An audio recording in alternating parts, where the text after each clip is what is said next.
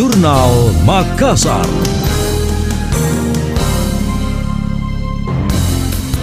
Kota Makassar baru-baru ini dihebohkan dengan kasus penembakan seorang warga bernama Najamuddin Sewang oleh orang tidak dikenal. Kejadian tersebut mengakibatkan nyawa korban melayang karena diduga ditembak dari jarak dekat. Najamuddin diketahui tercatat sebagai pegawai honorer di Dinas Perhubungan Kota Makassar. Kakak kandung korban, Juni Sewang menyebut penembakan yang dialami adiknya itu bukan kasus sembarangan, tapi mengarah ke pembunuhan. Dari hasil penelusuran pihak kepolisian melalui CCTV, ter terduga pelaku menggunakan identitas kendaraan transportasi online. Juni mengatakan terduga pelaku merupakan sindikat yang cukup terlatih. Menurut Juni, pelaku sengaja menyamar sebagai driver transportasi online untuk mengelabui penyelidikan. Tidak hanya itu, pelaku tidak membawa handphone saat beraksi agar tidak terlacak tiga lapis itu ada pakaian dalam, ada pakaian dinas karena adik saya di Dishub, Dinas Perhubungan Kota Makassar, ada jaketnya dia itu saya buka dengan lubang yang sama dan ukuran yang sama.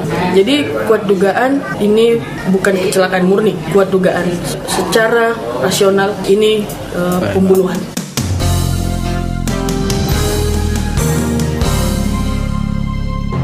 Juni menambahkan polisi telah melakukan autopsi terhadap korban pada Senin kemarin. Hasilnya ditemukan proyektil bersarang di tubuh korban. Dari keterangan polisi kepada pihak keluarga, proyektil itu tidak memiliki nomor seri alias rakitan. Namun pistol yang digunakan pelaku adalah senjata api, sebab bekas tembakan pada baju korban hangus.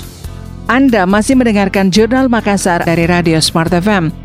Polisi sudah memeriksa delapan saksi dalam kasus penembakan yang menewaskan petugas Dishub Makassar Najamuddin Sewang. Penyelidikan atas perkara ini masih terus berproses. Hal itu disampaikan Kabit Humas Polda Sulsel Kombes Komang Suartana di Makassar. Meski begitu, Suartana belum merinci secara detail identitas para saksi tersebut. Mereka di antaranya ada dari pihak keluarga serta saksi yang berada di tempat kejadian perkara atau TKP. Suartana menambahkan kasus ini sudah mendapat atensi dari Kapolda Polda Sulsel. Ditreskrimun Polda diminta turun membantu Reskrim Polrestabes mempercepat mengungkap pelaku penembakan. Diberitakan sebelumnya, petugas Dishub Makassar Najamuddin Sewang terekam CCTV jatuh dari sepeda motornya saat melintas di pertigaan Masjid Cengho, Jalan Danau Tanjung Bunga pada 3 April lalu. Peristiwa meninggalnya korban awalnya disangka kasus kecelakaan murni, namun belakangan pihak keluarga menemukan luka bocor mirip bekas tembakan pada bagian pinggang jenazah korban saat dibawa pulang ke rumah. Setelah menjalani autopsi, terungkap korban tewas ditembak karena ditemukan proyektil peluru bersarang di tubuhnya.